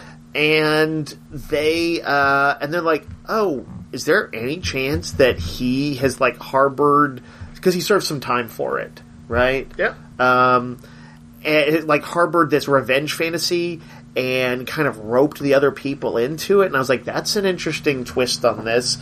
Um, but then they're like, they start turning on the TV, and things are happening. Um, the, the the first of which is this like terrifying tsunami uh, that at first they show like there's like an earthquake that's like a sort of normal tsunami, which is tr- you know the actual things that those do is devastating, but Then there's one on then the, there's one where the wave is like 50 feet high, and it's it's really On the- real looking. on the yeah. west coast, Yeah. and it's probably one of the most terrifying shots. Although there's the plane thing is definitely uh, Yeah. creepy, Yeah. but the shot is very reminiscent of uh, the abyss, the extended Yes. cut of that. It's more like if it hadn't been stopped. Correct. Yeah, yeah. Uh, and I, I thought Shyamalan just can nail shots. Yeah. He has like a Yeah. singular vision, and some of those things come off extremely well. There's a reason people, even though not like Signs isn't like overall a completely beloved movie, that, that- they will remember. You know, whether it's like that sort of shadowy image of the one alien on top of the barn roof, or the hand under the door, Or the found footage, or the, of found alien footage at the at the walking birthday by. party. Yeah, it's like they people remember those things. Yep. So I will say, Shyamalan's a, a really good director, but he always wants to write his own stuff, and I, he de- he definitely involved here. And I feel like his storytelling is weak. He's not great at landing endings. I don't think. I do think that the ending of this unravels a little bit. Yeah. and Right. uh, It's not in a way, It's it not could- terrible. Well, we but- talked about that it almost could use a twist. Mm-hmm. But I, I disagree with like on most of his stuff. I actually like the twists. Sometimes, I mean, in the village, I like- saw coming a little bit. Right, but I think it's a good one it's- overall. Unbreakable has a good one. Yeah. I Um, mean, Sixth Sense. of Sixth Sense is course. obviously one of the big ones. Uh, um, uh, and then, then and then I felt like I was pretty satisfied by the ending of say Split. Yeah. Um, you know, the stealth sequel to Unbreakable. and Glass, I thought was had a good, satisfying ending. uh, Yeah. Uh, but um, but this is you know um, yeah I, I sort of felt like it wasn't quite what I wanted, but I was like solidly satisfied, and it was a pretty Yeah. good ride. Although it, it did also occur to me after I'd watched it, I was like. It's still two hours of a gay couple being terrorized, and part of that felt pretty regressive. Mm-hmm. Even though the sympathies of the movie were clearly with them, they were supposed to be great people, uh, and, and yet it was also one of those things where I I'm gonna feel like be- sometimes when, when when you do that, some some filmmakers or comic writers will almost go too out of their way to make sure that they're uh, great people, so that you're like, oh, you know, you don't think we're homophobic or whatever. And I thought that they showed them being real enough people that it didn't feel like cartoonish. Or I'm going to be anything. interested because I know I'm I'm fairly certain the book has the same yeah. uh, gay couple. okay. I, I don't think that was a Shyamalan diff- change up. yeah, I was like theoretically, I was like, you could tell this story about any couple. They could Yeah. have been a heterosexual couple. And did I just like hear something differently uh, that saying that this was a, a, a something that had happened before? Didn't there there is David this sort used of to say imply imply, it? imply Yeah. that like this choice They- had they- occurred before prior yes, to they this? they said that this is there's there's some suggestion that it's a cyclical thing that it's happened before, which suggests that people have saved the world before, or maybe that some of the bad things that have happened in the world before could have been the, because they people didn't until the last minute do the same. Right. You get four chances. Um, but yes, I think like I think that at would- some point there the the couple is talking, and I think one of them says something like maybe this has been always been going on or something like and that. I didn't rewind it at the point where uh, oh, Jonathan Groff's character says he saw a person He in the. saw, he saw. Yeah, I don't. I didn't look. To see I, I didn't look, and Same I, here. I and I, I, I'm actually curious to. I'm sure somebody has screenshotted it or s- Yeah, some- did, did what did the movie show? What did the movie show? And Right. I, At some point, he thought he saw something of like a vision while they were talking. I had a. I was watching this with my wife, and we were like, and then. uh, Well, while that was going on, my wife started singing the, the song from uh, Hamilton that Jonathan Groff did. And I, was, I couldn't help but laugh. say. um, yeah, I, I love him. for people who don't, just in case you don't remember, he played the he played King George in yep. Uh, Hamilton, and if you watch the uh, kind of edgy serial killer drama Mindhunter. Mindhunter on Netflix, he was the straight edge guy. Yeah, they chose some really good actors uh, for this, even though they didn't. Some of them didn't get to do a lot. Uh, you know, I felt that they were all offered something. Uh, I love Rupert Grant. He has really shown that he is like Daniel Radcliffe more than uh, he, did a ever good- was as Ron. he did a good job, and um, Dave Batista does a good job as the ringleader, who's like very physically intimidating, but projects a lot of empathy. Yeah. you know, at one point uh, he puts on some cartoons in the background to kind of keep the kid calm.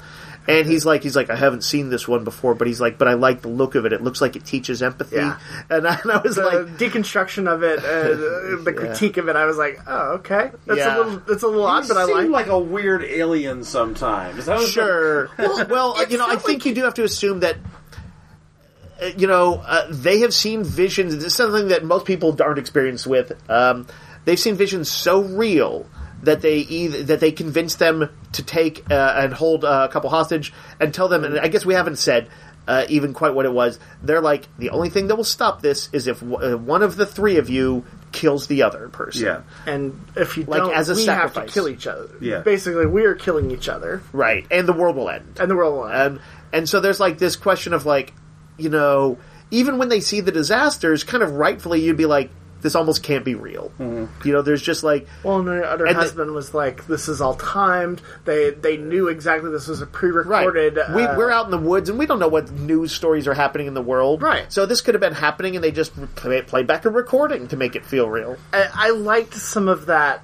Is this real? Is this yeah not? that was the stuff that felt most hitchcock sort of style Yeah. to me uh, as far as like kind of like making you kind of doubt yourself like think- in one and, and there, this is definitely a oh, what would i do kind of movie I don't think this is near the top of Shyamalan's movie list, but I don't think it's near the bottom either.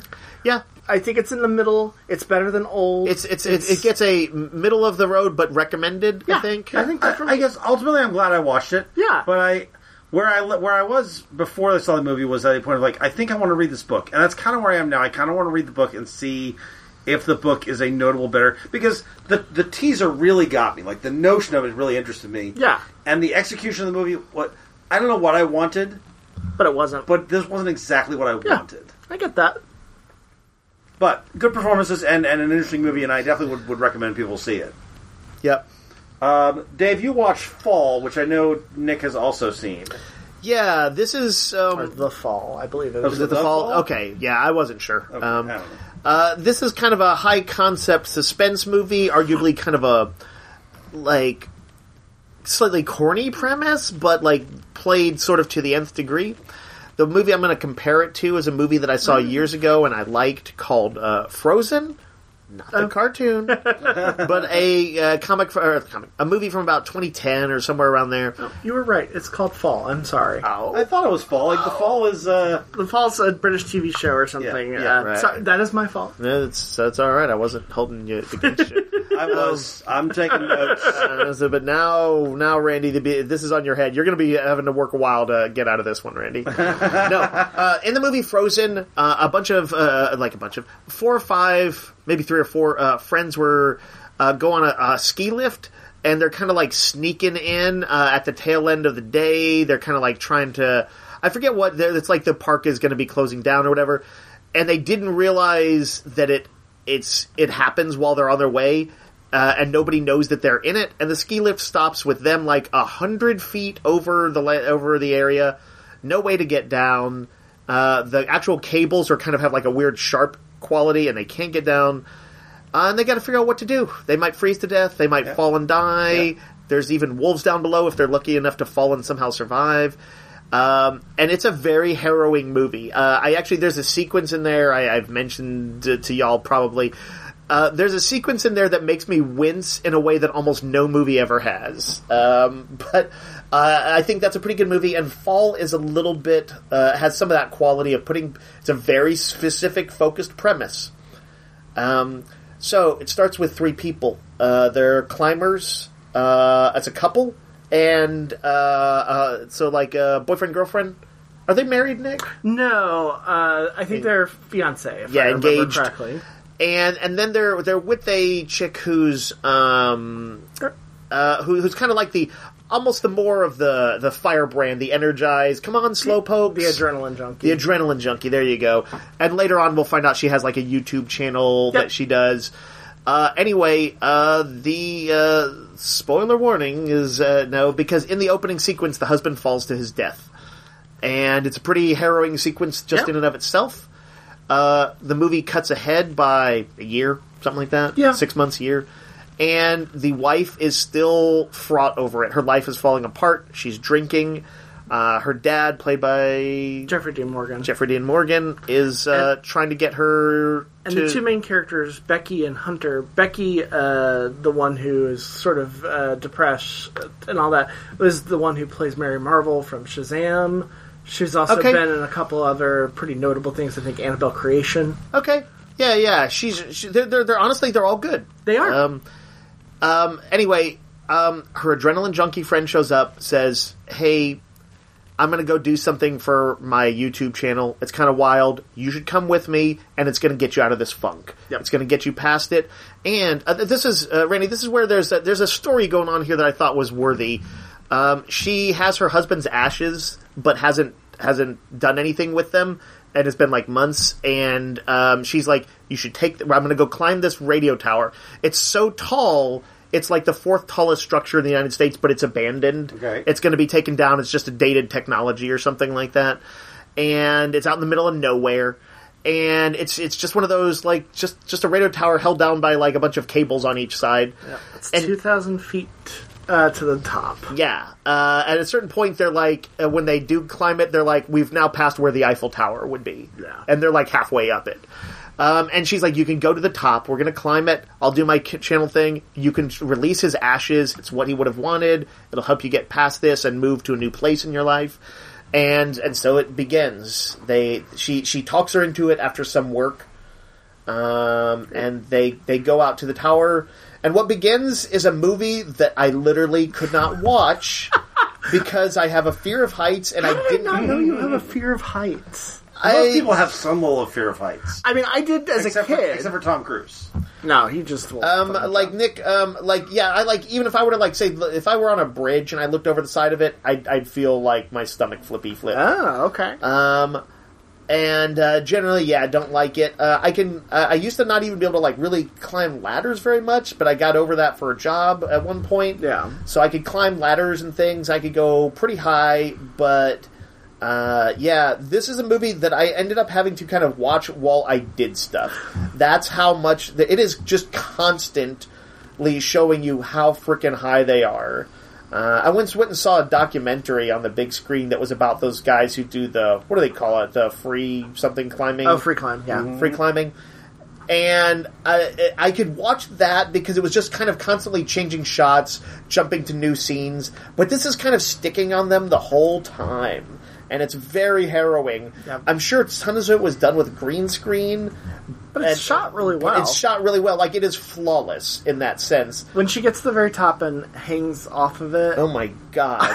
Granted, she gets to the top, and the adrenaline junkie girl like hold like hey, there- there's like a for her sort of- YouTube channel. there's sort of a metal grill on top that's like sort of shaped like a, like an octagon or something like that, and Mm-hmm. it's like big enough for like it's like a it's small like, raft, It's like four feet wide. or four something. feet wide, And so yeah, she goes and hangs off it by one hand. Don't like that. And takes a selfie photo looking down. And like not only do you like see what the selfie looks like, you see the actual like camera looking down. And like I've seen those crazy Russian kids who do ti climb towers and stuff like this. Yep. It, it's actually something they do. Yeah. So it's not like it's felt like ever like oh that's too much. It didn't feel like this is Hollywood, s- something Yeah. nobody would do. Somebody would be stupid enough to do this. Right. I, I no. So, look, I let me ask you this. I had a friend who watched this. That made I didn't even know about this movie. I only watched it because he mentioned it, and I thought this premise sounds interesting. He said it was an okay movie, but that he didn't ever care about them at all because they were being stupid. And I'm like, I don't quite have so much contempt for fellow humans that if they climb an abandoned thing for the sake of a movie, which I know is a slightly heightened thing anyway, that I'm like, you deserve to die. I think I would view it as something stupid. I would never do it just Right. because I don't have the drive that like to seek that ad- that next adrenaline uh, right. shot. But like I would But- say, like within this, this that they have the a skill set that they've built Yeah. up that is generally you can survive. They've probably climbed dozens of mountains. Well, uh, yeah, and they even show that they they bring the right equipment. Uh, Right. It's just this one. They've they got thought it was water. gonna They've be- got rope. They've got all this stuff. things happen, though. But things happen. Yeah, they're climbing up, and you see this is a kind of a rusted thing. yeah, it's basically been It's sitting out in the dilapidated. sun. No one's taken care of it. No one's Yep. done upkeep on the uh, various wires and screws that have keep it uh, stable. Yep. uh, and shit happens. Shit happens. Yeah, let's let's. I, I don't want to maybe say No. too much more about what happens because I actually I'm it's going to also, like, recommend the- this movie. But it's also a little bit of their analytical thinking of like, how do we get out of this? It's not Right. and they try a lot of It's, things. it's pretty smart. One of the uh, uh, the very first things they tried is something that I thought of, and then they like thought of it two seconds later. Yep. I think that the movie c- pretty cleverly knows what the audience might be thinking on some of that stuff. Um, and there was also some character development that occurs starting maybe about midway through that I had not pl- expected. yeah. Um, and I was like, oh, this makes for an interesting scenario that I had not considered. Yep. Um, and then there's another reveal on top of that. And uh, it is very harrowing at times. I agree. Like, again, I, I almost literally couldn't watch for more than a few seconds at a time. Um, uh, it was a weird thing to watch. I feel like I've watched this movie and yet not watched this movie. Uh, if I were to watch it on the big screen, I would detonate. Um, but yes, if you have the, a little bit of that, like if you want to watch just a raw suspense movie, I think it's pretty good. Every once in a while, a little tropey, um, but also some surprises in there, and it's got some edge to it. I feel like. Um, um, yeah, I'd I'd recommend it. They managed to like this movie that's like hour fifty minutes, something like that. Yeah. And like I I did feel like they probably could have shaved a little time off it, but most of the time there's like actual story developments occurring that aren't just you know a how are they going to get down. Sometimes there's character development occurring. it never, even though it is one location, Yeah. it never felt like it was stagnant. Right. There was always movement. Yeah, and there there is also that question of sort of a which to me is like is is so terrifying. Uh, I guess because of the fear of heights, it's like a what would you do thing, and like even if I imagine that I was like in the crazy shape that they're in, I'm like, oh my god, I no no I could never do that. Yeah. but I'm like, but if it was your one shot, if you had one shot. Uh, anyway, um, uh, it's not an amazing movie, but r- r- Nick, you and I were talking about it, comparing it weirdly to The Shallows, a shark movie Which I with think is Blake an Lively. under, I think it's an underrated shark movie. Underrated shark movie, I agree. Uh, loses it a bit in the end. It does. But uh, but it's like a pretty good premise and similar to this in that it's a survival isolation kind of Yeah. story, which also has some character development, s- so. similar concepts. Um, and so I would say like if you happen to have watched that movie and liked it, you're going to get something of a similar but different kind of thrill ride out of this. And uh, I'm going to go ahead and recommend the fall. Yeah. Fall. Fall. Fall. Fall. Fall. Fall, not the fall. Not the fall. fall. Uh, what else we got, Randy? Uh, so I watched The Unbearable Weight of Massive Talent, yes. which is the Nicolas Cage playing sort of himself, althoug't he's not married to his real life wife and he doesn't have his real life kid. right. It's uh, kind of a it's a, a- version of him. Yeah. It's uh, Earth six one eight Nick Cage. I should have played. um, so basically, he's uh, He's kind of having a rough time. He's got financial troubles. He's just thinking about retiring from acting. I think it's, it's more it's more emotional troubles. I think emotional. I think financially he's fine. I thought his buddy uh, Patrick, uh, Well, Neil Patrick he offers Harris, him like a crazy amount of money. to- He's like a million dollars to go to this dude's birthday party, and he's like, he's like, he may not have financial troubles, but a million dollars is still a million dollars. Right. Yeah. And he's like, I, he's like, after this, I'm out. I'm, a, I'm retired from acting.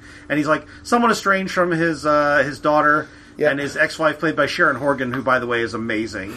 Uh, if you guys have not seen her show on uh, Prime, uh, it's not called Crashing, but sh- uh, maybe it is called Crashing. I don't know. I don't know. It's a show she did. She did that's just great. She's, she's a British comedian. She's hilarious.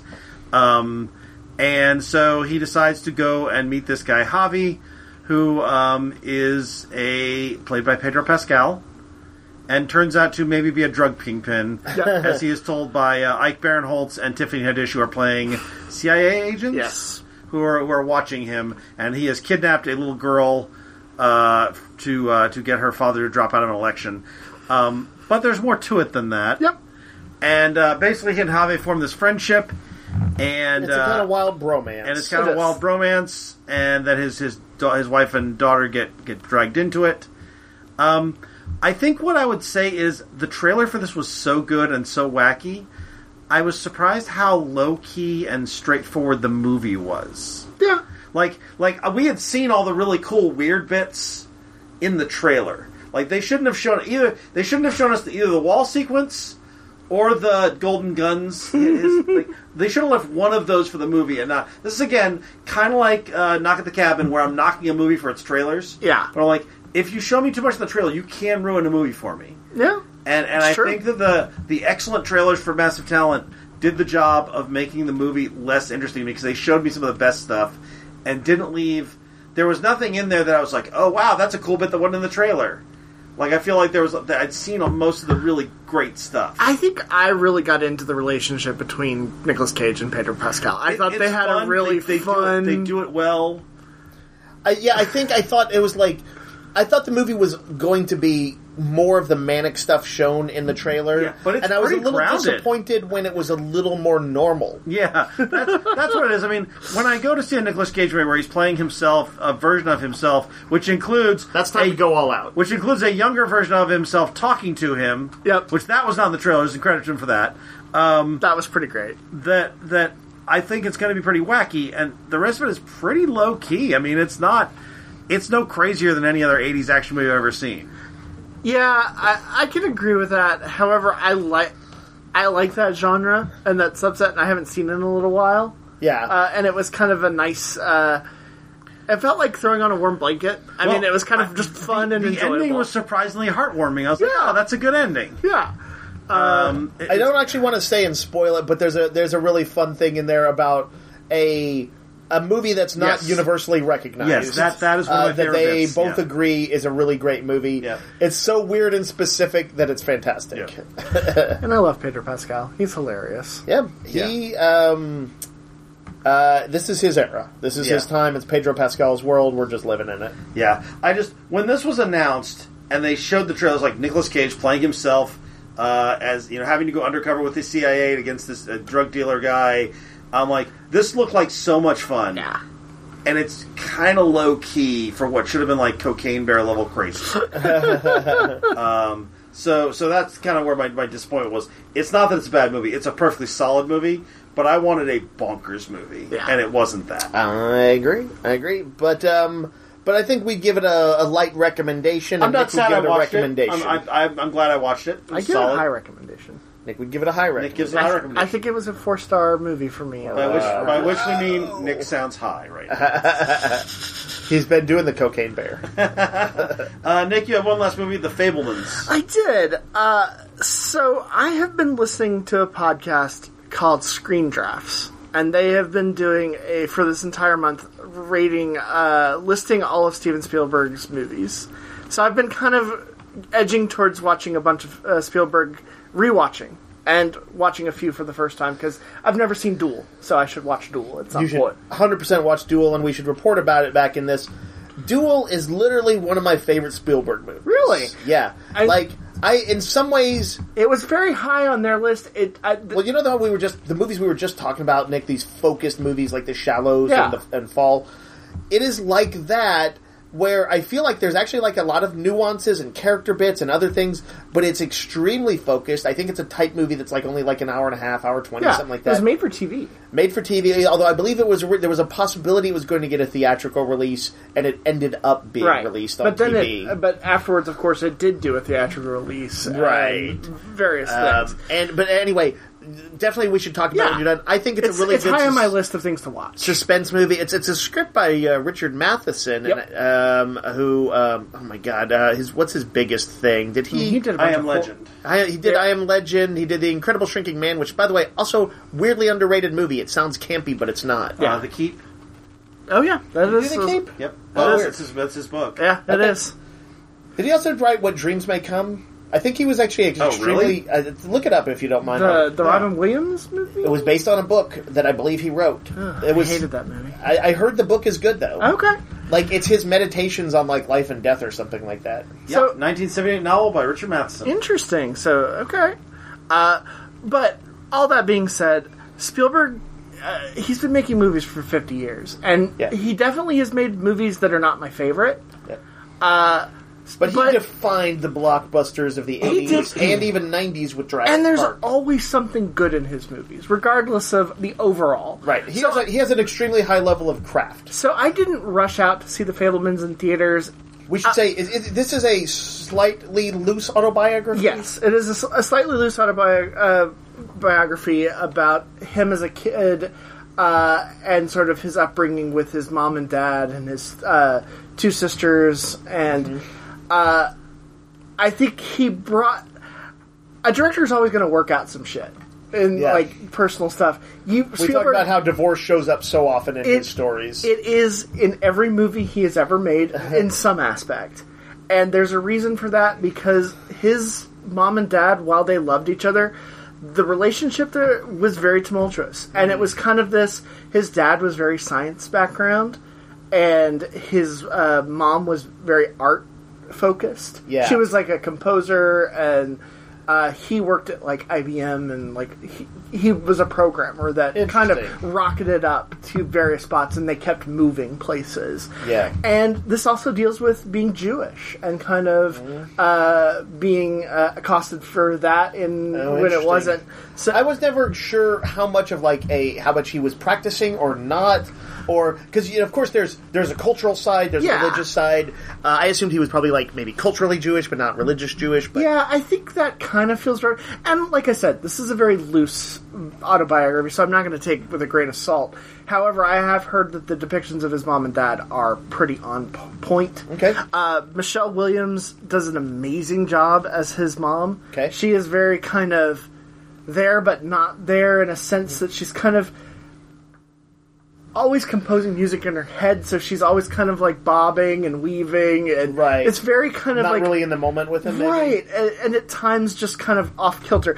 There's also a portrayal. But it sounds like he grew up with people, parents who were sort of passionate about And- what they did. there's a weird portrayal. Uh, Seth Rogen is in this movie. Okay. He plays uh, Paul Dano, who plays his father's like best friend, and a semi, you know, love interest to their mom, his Okay. mom, and Seth Rogen is playing Seth Rogen, but in kind of a more taken down kind of way. It's not Sure. he's not a heightened Seth Rogen. He's like probably the normal Seth Rogen. right.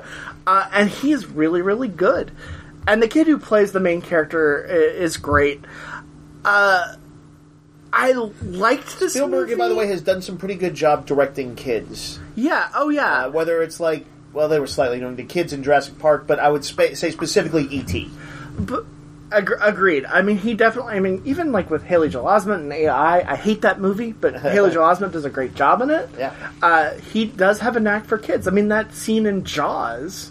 right, right. Oh, with uh, Roy Scheider and the kids sort of mimicking each other Yep. is like one of my all-time favorite scenes in a movie. it's super good. Uh, But Incidentally, if anybody goes and watches the Twilight Zone movie segment he did, he did like the one non scary one with the old folks Yep. who like get to become young. Uh, maybe maybe things just look different when you lens that with that movie with some age.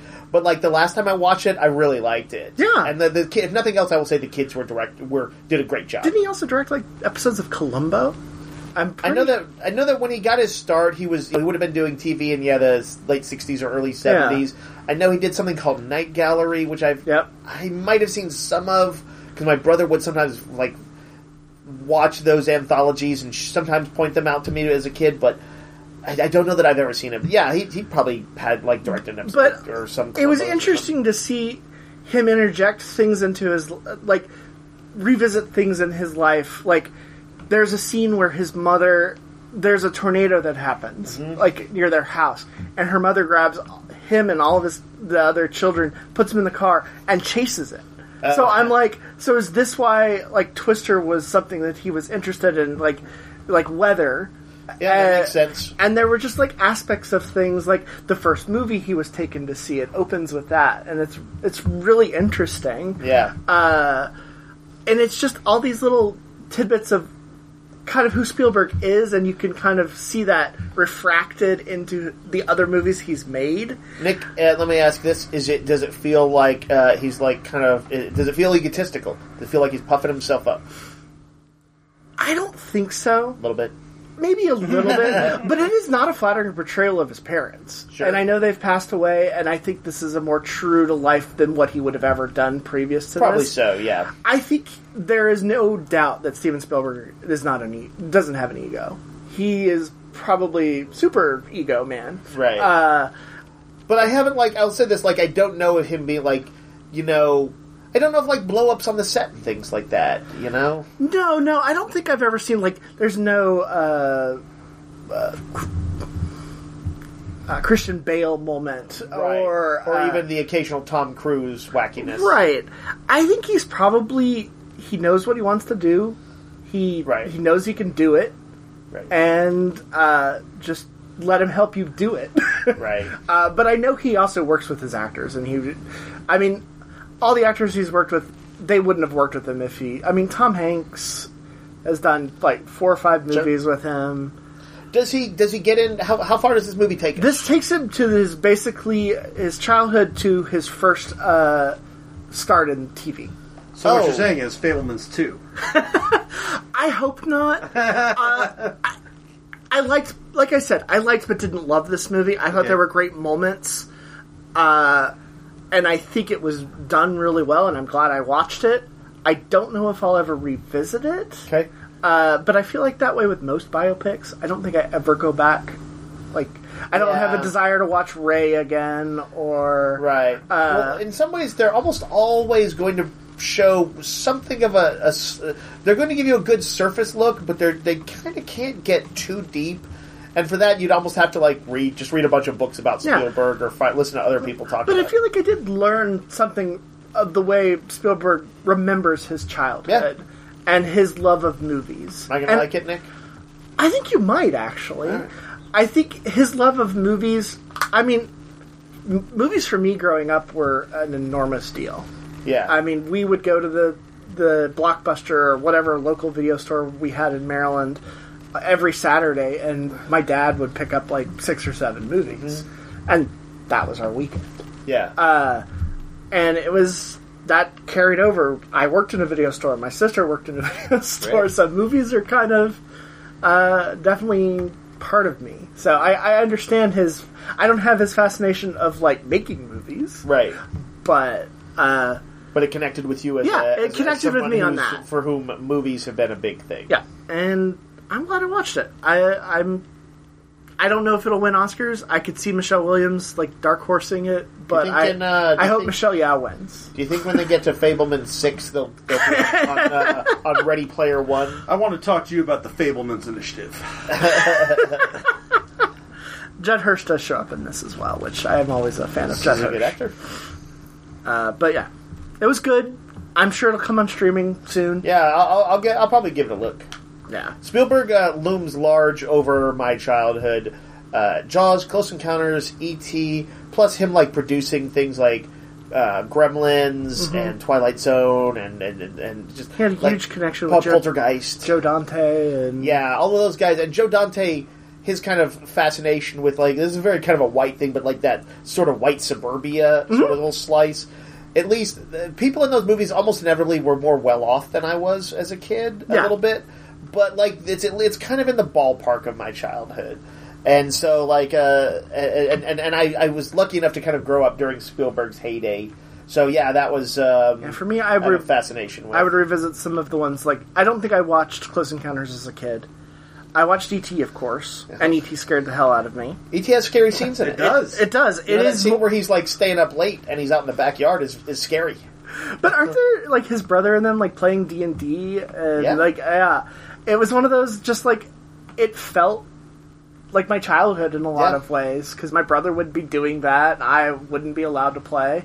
Yep, yep, same samesies. Uh, oh, by the way, the, the scariest scene in ET though is uh, at the end where like scientists come into the Yeah, the house spacesuits. and they're like, ah, yeah, it's it's a But lot. I mean, Indiana Jones, that was like a huge thing For sure. her, and but Close Encounters and Jaws uh, in my like early teens, uh, even though Jaws I think still scared me, uh, and, and- the water, uh, being out in like the ocean and stuff. Uh, yep, Jaws is probably my at, in my top three movies of all time. Would you take it over uh, Jurassic Park? Yes. Okay.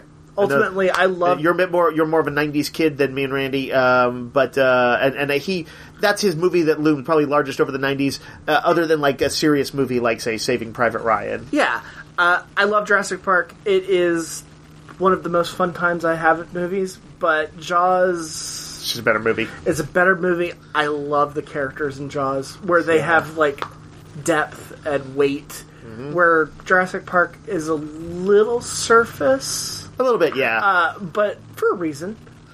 But there are no Quint or uh, There's no Brody. scene of the mayor saying uh, it's like if you think I'm going to cut that shark open and have that little Timmy boy spill out all over the Well, and deck. also it's like government in a nutshell. Uh, yeah, for sure. That's a little bit of a capitalism in a nutshell there. Yeah. Yeah. It, it's a perfect movie. We're not going to close down on 4th of July. God, no, I would do that. it's only a little kid. Regulations are for losers. um, Right, Spielberg made a lot of movies in the '80s. so It's, it's- movies were uh, definitely showing us things that we didn't recognize until we were much older. Oh, that was bad.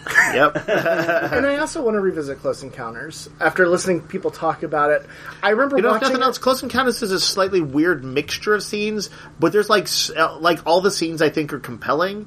I don't know if they all fit together perfectly. Uh, I can I can kind of remove myself from my nostalgia and say it's a like there's some scenes that are very utopian and dreamlike, and there's some scenes of breaking down suburban life and broken marriages. I was going to say the marriage between Dreyfus and Terry Garr. But it's, it's a quieter movie. it is. It is, although like the stuff of them like like kind of like chasing and watching UFOs early on, that loomed larger over my childhood than almost anything else. I like just my remember the like- trucks. in the they were in a truck, right? Like Richard Dreyfuss, Yes. and then it At starts the- shaking. Yeah, when and they're at the at the uh, railroad crossing. that's in my head. That scene is in my head, Yeah. Uh, and it lives there. and of course, the kid with the door opening. yeah, that's scary. That's Yes, yes, scary. Spielberg. I saw this article that said he wants to maybe return to some horror or horror a- adjacent stuff, and I was like, that that'd be good. I would love for him to been out do for it. it. Yeah. Anything Alright. else? Uh, no, I think that'll wrap it up for the week. Uh, we'll be back next week with more. And until that time, Yo, Joe. Roguecast is a weekly podcast broadcast from Rogues Gallery Comics and Games in Round Rock, Texas. You can find us online on Facebook and at www.roguesgallerytx.com and email us comments or questions at roguesgallerytx at gmail.com. Thanks for listening.